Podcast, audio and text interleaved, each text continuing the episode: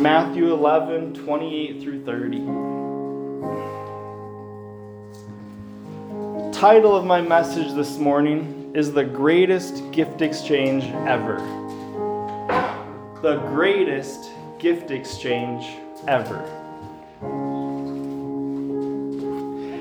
Matthew chapter 11, verses 28 through 30 Oh, yes. says, Come unto me, all ye that labor and are heavy laden, and I will give you rest. Take my yoke upon you and learn of me, for I am meek and lowly in heart, and ye shall find rest unto your souls. For my yoke is easy and my burden is light. Thank you, Jesus. Hallelujah. Thank you, Lord. Jesus. Thank you, Jesus. Thank you, Jesus. Thank you, Jesus. What Jesus is saying in this verse is if you're broken, if you're hurting, if you're bogged down with the cares of life and you just don't want to bear this burden anymore, what Jesus is saying is give it to me and I'm going to take care of it. The greatest gift exchange ever was when Jesus said, Give me your problems and I will give you my spirit. Yes. Let's pray.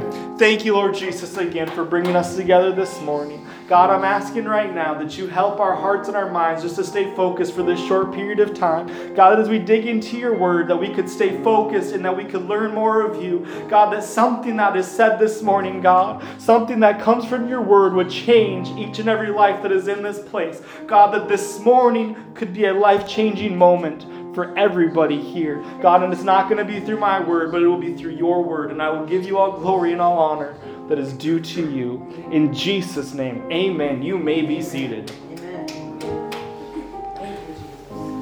I thank God for his word, for the Bible, the scriptures. 32 different hands were involved in compiling these scriptures, all under the inspiration of God. 32 different hands were involved in writing these scriptures over a 1500 year period, and it's got no contradictions. It is all in harmony with itself, and it has stood the test of time. The earliest known texts from the Bible date back to about 500 AD. So, for 1500 years, we've had the Bible, and it has withstood the test of time for being the plan to living the best life.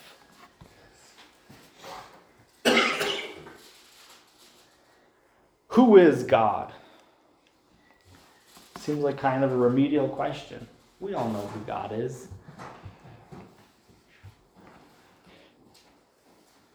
But I want to take a look at God's love for us today.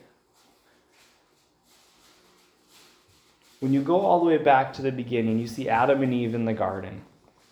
God designs the earth, puts the universe into motion, and he designs this nice little garden. All the fruits and vegetables that you could desire. And he places man in the garden. Have at it. Eat whatever you want. Just don't touch the one tree. And I can just see Adam just walking through the garden, thinking about whatever he's thinking about. And he just picks himself a nice red apple and he eats it. You don't like apples? I know I got it, but I'll eat from the tree. You don't eat apple from the tree, Leroy? No. No, I don't eat it from the tree. I pick it first, then I eat it. or, or a pear. You get a pear off that tree. All of the fruit that you could desire, or the vegetables. I don't desire the vegetables as much as the fruit, but anything they wanted to eat was at their fingertips. And then Eve gets tricked by the serpent and she eats of the she does the one thing. And one job in that garden don't eat of the fruit. Don't eat of the forbidden fruit. And eve eats of that forbidden fruit. And god comes to the garden. And he helps them. He comes to the garden and he wants relationship with them. God knew what they did but he still wanted that relationship with them after man had offended them God's love for us is not tied to us serving Him. God loves us despite what we do. You look at the story of Cain and Abel. Cain and Abel had a little bit of a sibling rivalry going on. Abel brings an animal sacrifice to God, Cain brings fruits and vegetables. And the Bible tells us that God wasn't pleased with Cain's sacrifice. Well, if I had to choose between steak and vegetables, I don't know how pleased I'd be either. I'm just being real. But that's beside the point. God had asked for an animal sacrifice. Cain brought what he had to offer, he brought what was convenient for him, but that's not what God wanted.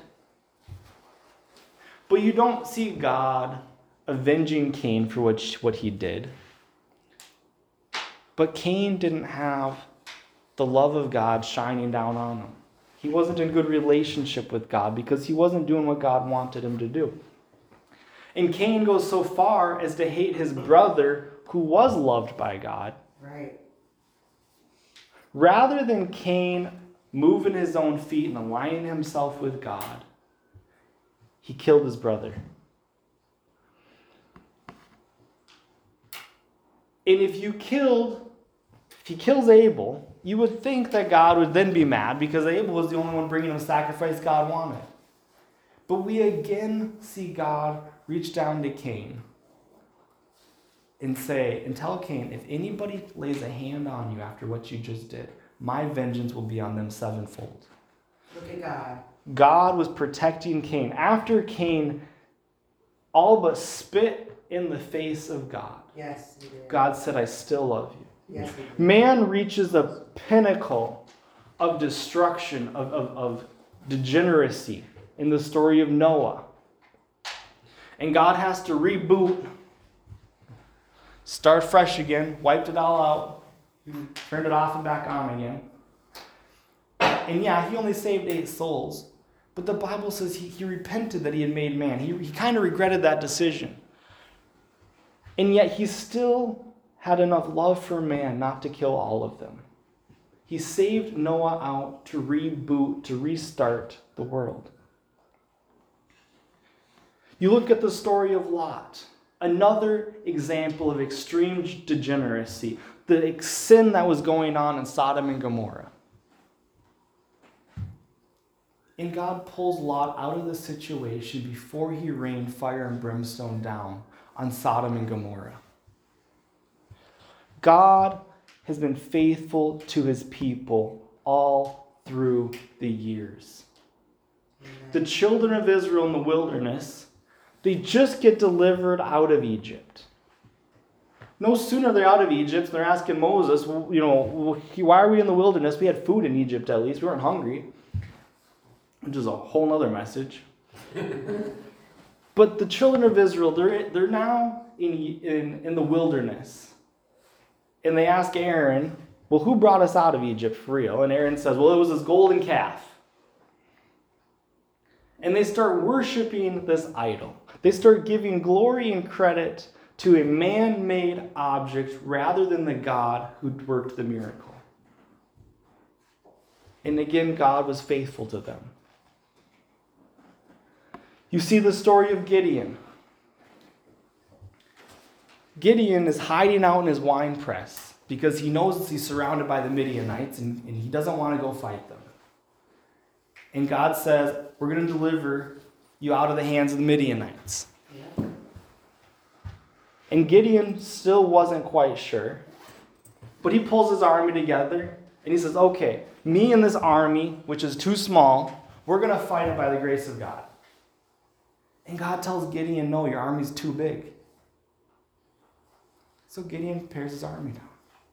And then God pares Gideon's army down again. And God pares Gideon's army down again. It comes to the point where Gideon has a realization that the only way they're going to win this war is through the power of God. That's right. Sometimes bad things happen to good people because it proves, or because the end result, you take it the one step further, the resolution is by only by the power of God. That's right. Amen. I was in a situation at work last week and I, I'd made plans with people after work and I was trying to get off work to go see my friends. And I was trying to get off work Sorry. and everything that could go wrong in the day went wrong. And I finally reached a point, finally reached a point in my day where I, I just, the thought just crossed my mind. Have we reached a point where if you get off in time, it will only be by the hand of God? Is yeah, okay. I've reached a point where everything that's gone wrong can go wrong. The only way that's going to resolve is by the power of God. And within an hour, my entire workday just just smooth it out. God is faithful to us. God takes care of us through all kinds of situations. You get into the, the various kings of the Old Testament, and you see this cycle where the children of Israel, they start living in idolatry. And when you turn your back on God, life gets hard. Yes, it does. When you turn your back on God, you start making your own problems for yourself. You start making your own mud. Yes. And many times, when we're sitting in that mud, we're saying, God, why'd you let me get here? And God's, God's I told you not to go there. I, I almost see it, I almost see it like, like, like a little kid. Mama says, You don't touch that. It's hot. Don't touch that. It's hot. And then he burns himself. And then he goes, Mom, why didn't you tell me? God's been around a lot longer than I have, and I have to submit my will to His. I have to submit my plans. I have to submit my goals to His perfect plan. Because, as it says in Jeremiah, I know the plans I have for you plans to prosper you. God wants us to flourish, God doesn't want us to hurt. We are His children. He wants us to be prosperous. He wants us to have fulfilled lives. But the things that we chase, our fleshly desires, do not bring fulfillment. And we've got a whole book of rules that tell us things not to do, but it's really a book of freedoms because when you can align yourself to God's plan, you have so much freedom in life. Amen. There was stands I took as a teenager. As a teenager, I had friends in my life that were trying to influence me. They would make fun of me for the movies that I refused to watch, the beverages I wouldn't drink. They would mock me. And, and getting on this side of it, out of that friend group, I'm the only one that hasn't spent time in jail. Wow. Glory to God.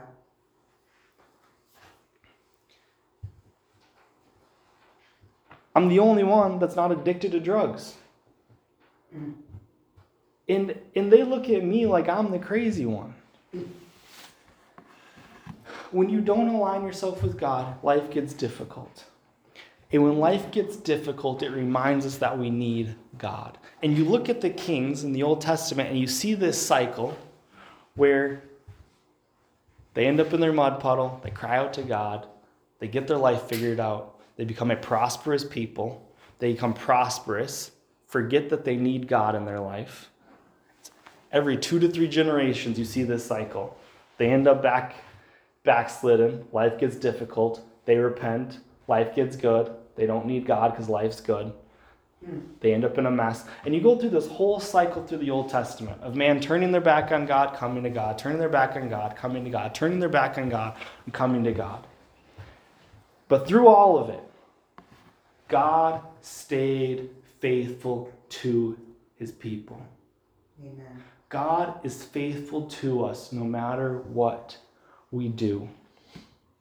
When Jesus comes to earth, in John 12 47, he says, And if any man hear my words and believe not, I judge him not, for I came not to judge the world, but to save the world.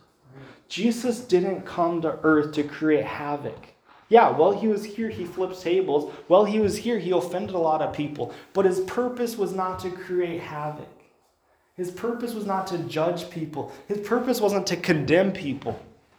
His purpose was to save people. Amen. His purpose was to pull people out of the messes they got themselves into Amen. to live a different life. Yes. Thank you, Jesus. Jesus nailed to a cross.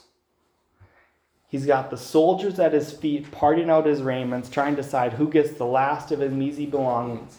And Jesus says, Father, forgive them, for they know not what they do. The love that Jesus has for his people, the love that God has for his people, extends to the point that as they literally are nailing him to the cross, he says, I forgive you. As they crucify him, he says, I forgive you. No God. love. just wants a relationship with his people. All God's asking for you, from you, is a relationship. In Matthew 11, 20 through 30, like we read, he says, Come unto me, all ye that are laboring or heavy laden, and I will give you rest. Take my yoke upon you and learn of me, for I am meek and lowly in heart. You shall find rest unto your soul, for my yoke is easy, my burden's light. God's saying to his people, Are you hurting? Then come talk to me. Come read my word. Are you in a bad life situation? Come read my word. Apply it to your life. The, the tagline for the church here is redeem, rebuild, relive. And, and my thought behind that was you've got to find your redemption in Jesus Christ. You've got to understand where the power is coming from. And you get the redemption in Jesus Christ, then you rebuild a new life. And rebuilding is hard work. Rebuilding means tearing things down and building things up. But as you go through that rebuilding process and you rebuild and you build a new life, then the last thing, it's redeem, rebuild, relive. You get to relive or live differently. That's the goal. We don't have to live in this mess. But ironically, the last thing that anybody wants to give God is their heart. The last thing anybody wants to give God is their most intimate part of themselves. They won't share that part with God. People, people try to give him my time. Okay, God, I'm going to do my duty. I'm going to show up to church once a week and pay my penance. And yet they don't build the relationship. Some people read the Bible out of obligation. Well, okay, this is my Christian duty. I'm going to read my Bible. But they don't really internalize what God is trying to speak to them. They'll get down and say their prayers every night because that's their religious duty. It's not about a religious duty, it's about a relationship. That's right.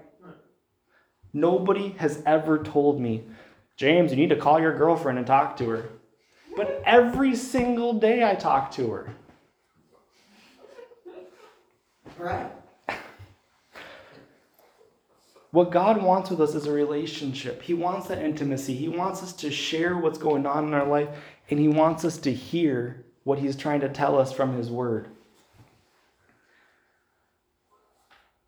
Cain brought what was convenient. Cain was bringing convenience to God. He had fruits and vegetables in his garden. He was a farmer. That's what he did.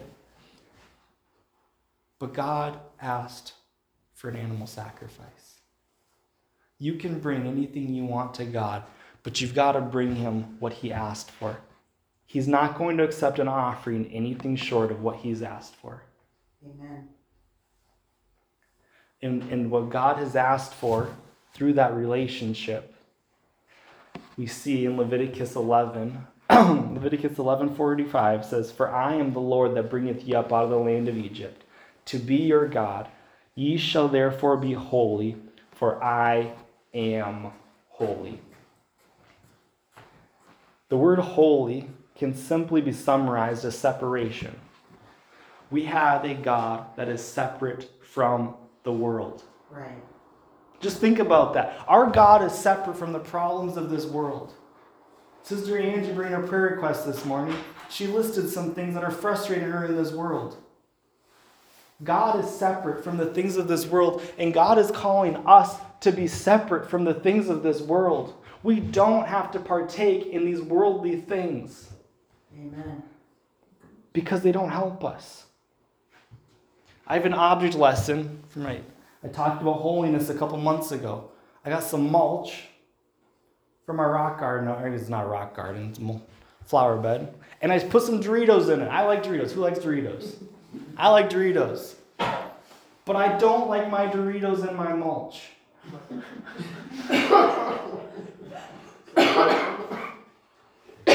But how many times do we bring that to God?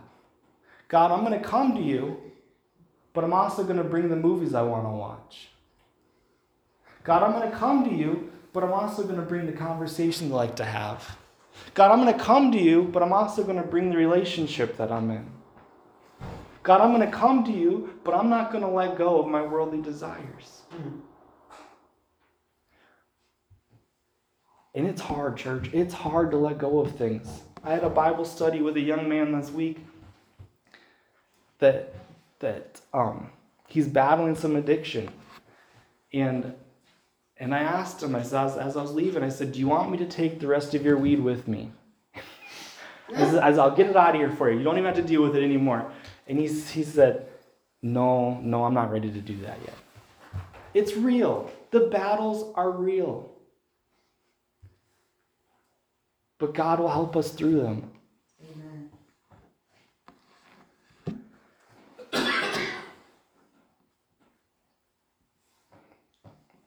We have to love God because of who He is, not just because of what He does for us. That's right. My God set this world in motion, He set this universe into motion.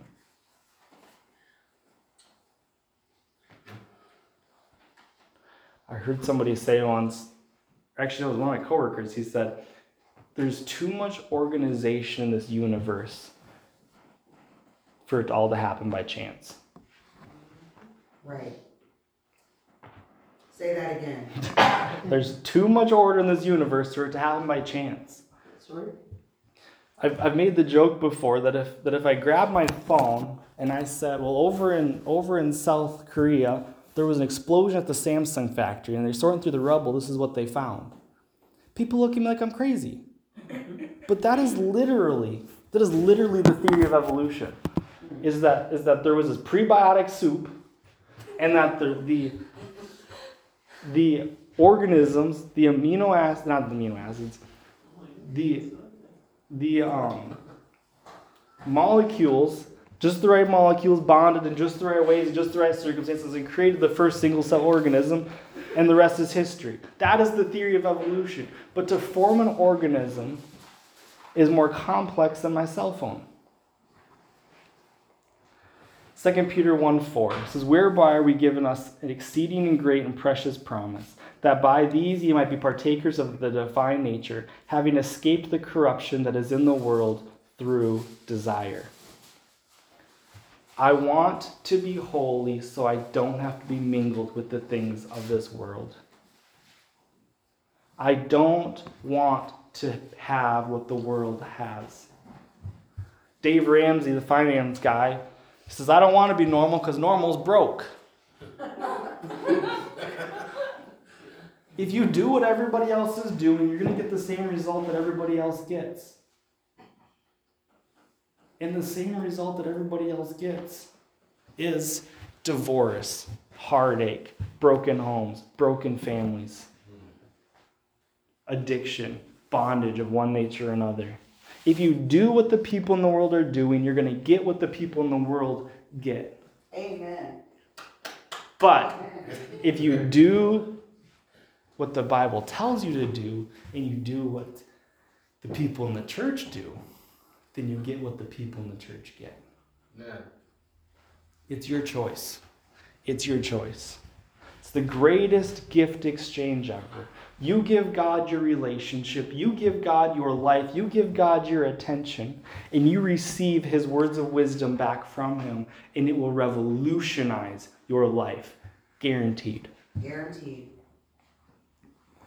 So, how do we become holy? It starts with a want to. You have to have the want to. You have to be willing to lay down the things of this world. You have to understand that you don't want to do that anymore. But then staying holy, it's a little more complicated.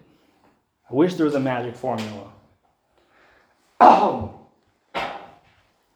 Second Peter 1 4 says, Whereby are given unto given whereby are given unto us exceeding great and precious promises, that by these ye might be partakers of the divine nature, having escaped the corruption that is in the world through lusts.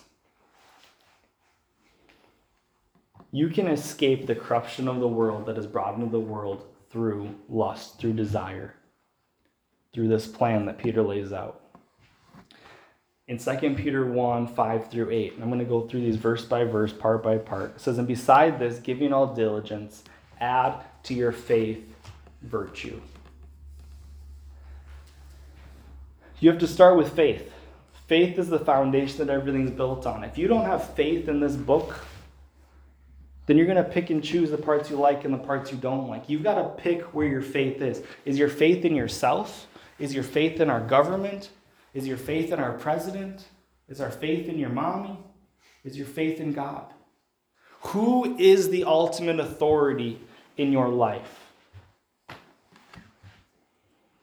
You have to be in submission as to some ultimate authority. And we live in a world that has taught us that you are in charge of your own life. You are the ultimate authority. And people read the Bible with that mentality. False. And what the, and when they read the Bible, they go, "Well, I don't agree with that part, so I'm going to throw that part out. But I do agree with this part, so I'm going to accept that part." Well, then you're putting yourself as the authority. Right. But if you make the scripture the authority in your life, it will revolutionize your life. If you put your faith in the scripture, it will revolutionize your life. If every problem you have, you go back to the book and you say, okay, God, what did you say about this? Okay, God, what words of wisdom do you offer me about this? If every time you've got a problem, you get down on your knees and you pray and you say, okay, God, how do you want to handle this? And the first thing it's probably going to tell you is, shut up and let me handle it. And that's a battle in itself. Sometimes we just want to go throw hands. That's not God's method. God's method is for you to sit down and let Him handle it. Faith is the foundation that everything else gets built on. When we have a win in life, do we go, thank you, God, or do we go, wow, I did it? If God is almighty and all powerful, then every time we have a win in life, we should recognize that it is by God's power. Amen. But on the other side, 1 Peter 5 7 says, Cast all your cares upon him, for he careth for you. And that, that word care um, is very similar to the word anxiety.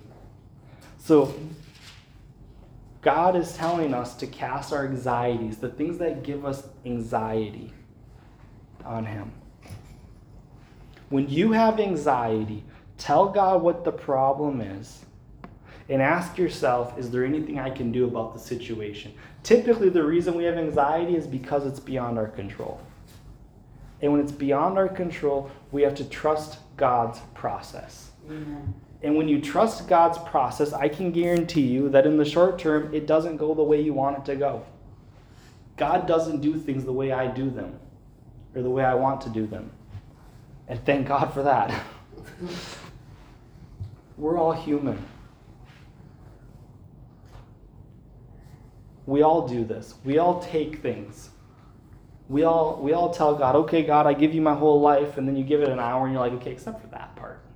Except for that part. except for that part. Okay, that's human. But we have to take that step back. We have to put our faith in God. We have to put our trust in God. Say, God, the creator, the great I am. The word I am literally translates the self existent one. Right. God said, I am the self existent one. In all the movies that DC and Marvel and Disney have made, they've never come up with a superhero that created themselves because it is so mind blowing. Right. But we have a God that said, I am that I am. I am the self existent one. I created Yes. myself. Yes.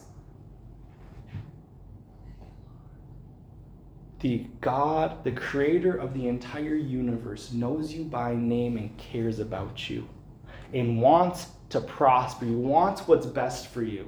And to receive what's best for you, you have to align yourself with Him. If you don't allow, align yourself with Him, it's not going to work out. But God also expects us to do our part.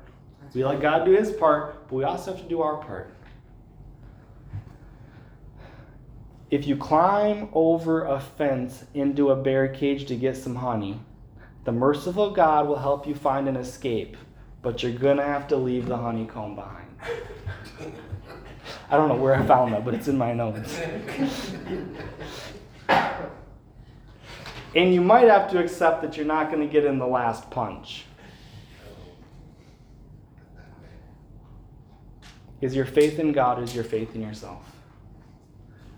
Have you really yielded your faith to God?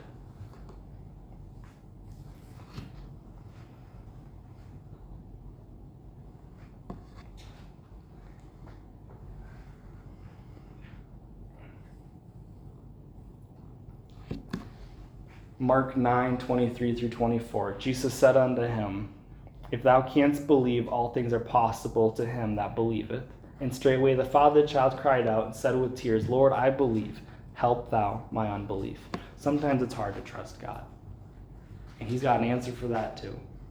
If you're having trouble trusting him, ask him to help your unbelief. Ask him to help build that trust. But don't don't do this when you're asking God for help. Lord, just speak to me. God, just speak to me. Tell me what to do. Open the book. Just open the book and start reading. Start reading somewhere. You'll find something. You flip the Bible open to any page and start reading, I can almost guarantee you're going to read something that applies to your life. Never fails.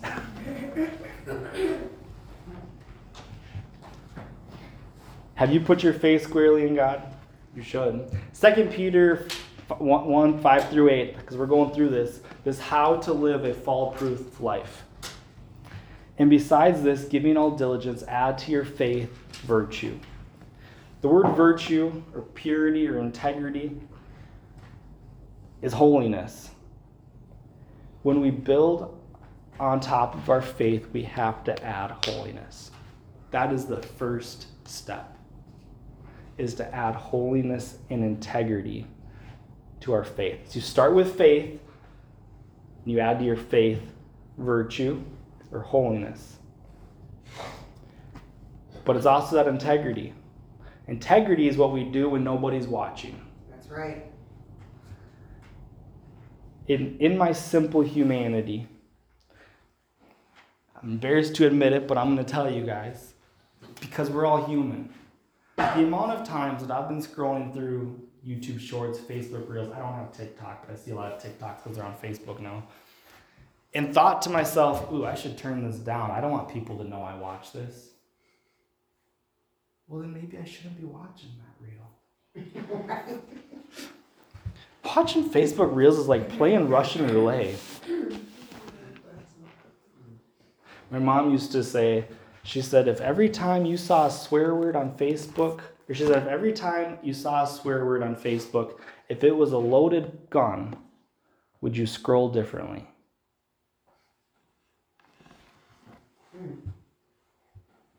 So we start with faith, we add holiness even when no one's looking, and we add knowledge. Add to our virtue knowledge.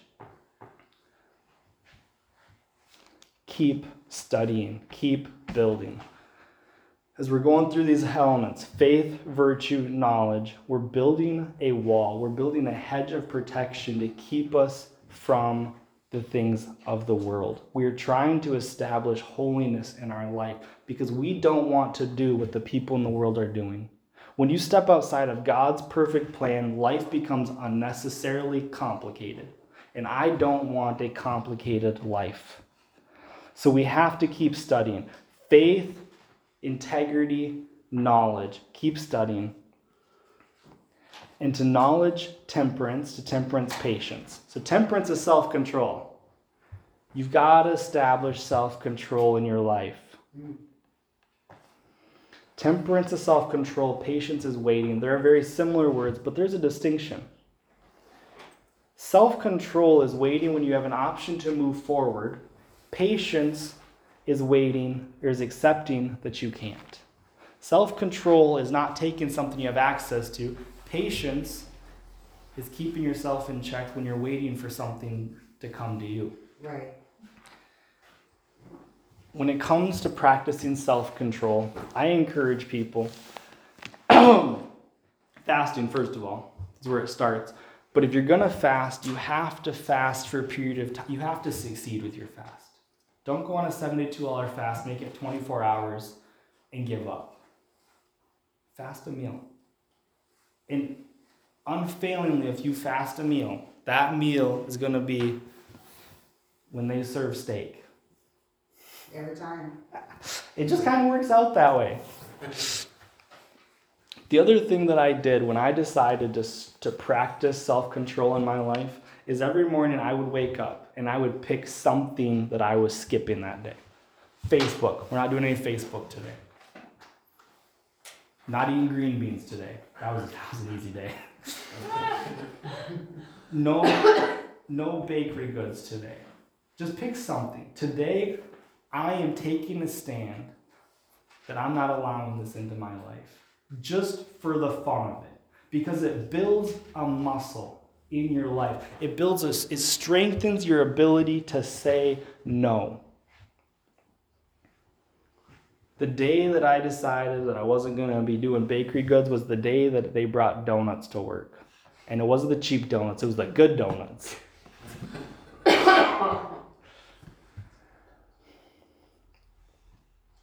Patience is waiting for brownies to come out of the oven. Self control is not eating them all in one sitting. Self control, self discipline, it's all about mind over matter. You're controlling your actions and not letting your actions control, or not letting your will control your actions. It's you controlling your actions, you premeditating, this is what I'm going to do, not just giving into what your will says it wants to do. Patience is listening to someone stupid Self control is not punching them. we start with faith, we add holiness even when no one's looking. Then we add more studying to better understand who God is. We exercise self control and discipline over the things we can control, and patience over the things we can't. And godliness, add brotherly kindness, and to brotherly kindness, charity. The Pharisees asked Jesus, which commandment is the greatest commandment? And Jesus said, Love God with your heart, soul, and mind. And the second is like unto it, love thy neighbor as thyself. All of the law and the prophets are summarized, and the entire Bible is summarized into loving God and loving people. You can summarize everything in the Bible to loving God and loving people. The last two elements is everything that you do should be out of love for God and love for people. Start with faith. You've got to put your faith in God. Add to your faith virtue, which is integrity, holiness, even when no one is looking. Add more studying to better understand who God is. Exercise self control over the things you can control and patience over the things you can't. And love people. Amen. For if these things be in you and abound, they make that ye shall neither be barren nor unfruitful in the knowledge of our Lord Jesus Christ.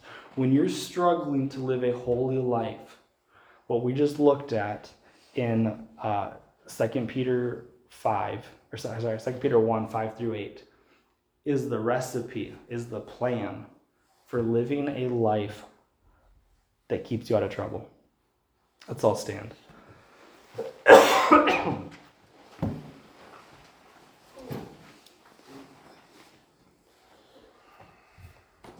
What culture are you going to be a part of? Are you going to be a part of the culture of the world? Or are you going to be a part of God, God's culture? 2 Peter 1 9 through 11. But he that lacketh these things is blind and cannot see afar off and has forgotten that which he purged, that he was purged from his old sins. When you don't do these things, you forget you were purged from your old sins. Wherefore, the rather, brethren, give diligence to make your calling and election sure. For if you do these things, ye shall never fall. For so an entrance shall be ministered unto, unto you abundantly into the everlasting kingdom of our Lord and Savior Jesus Christ. We have to take a stand for the things that we believe in. It's the greatest gift exchange ever. If you will give God your life, He will prosper you. If you will lay down doing things my way and let God do things His way, you will have a fulfilled life. You may not be a millionaire, you may not have a house on the lake and a boat, but you will have fulfillment in your life. Let's pray. Thank you, Jesus, for bringing us together this morning. God, I thank you for your word. God, I thank you that your word can continue guiding my steps.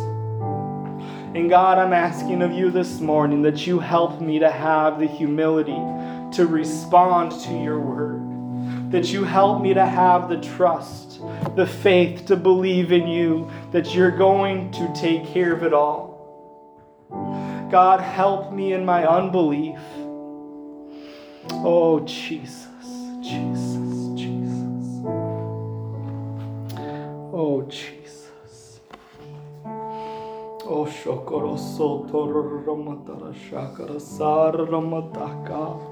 Let's just find a place to pray, church. Just talk to God this morning. Tell Him how you really feel. I don't care what's going on in your life, but God, I mean, I do care, but God cares. You lay it down out there for Him. He has the answer. You might not like the answer, but you submit to His answer. He's going to take care of it. Yes, Jesus. Yes, Jesus. Oh, Jesus.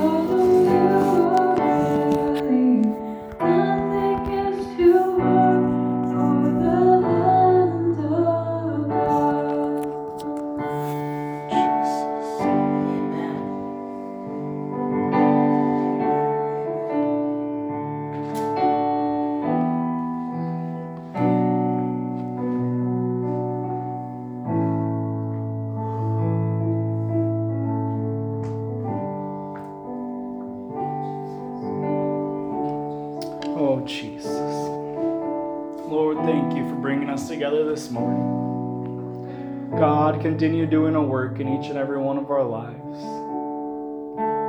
Have your hand upon every decision I make, Lord. Lord, I'm asking that your spirit would guide my steps. Lord, that my conscience would not be seared, God, but that I would I would listen to it, God, that I would listen to your word. Help your word to maintain that central place in my life. Name, Lord, go with us through the remainder of our week, through the remainder of our day. In Jesus' name, amen.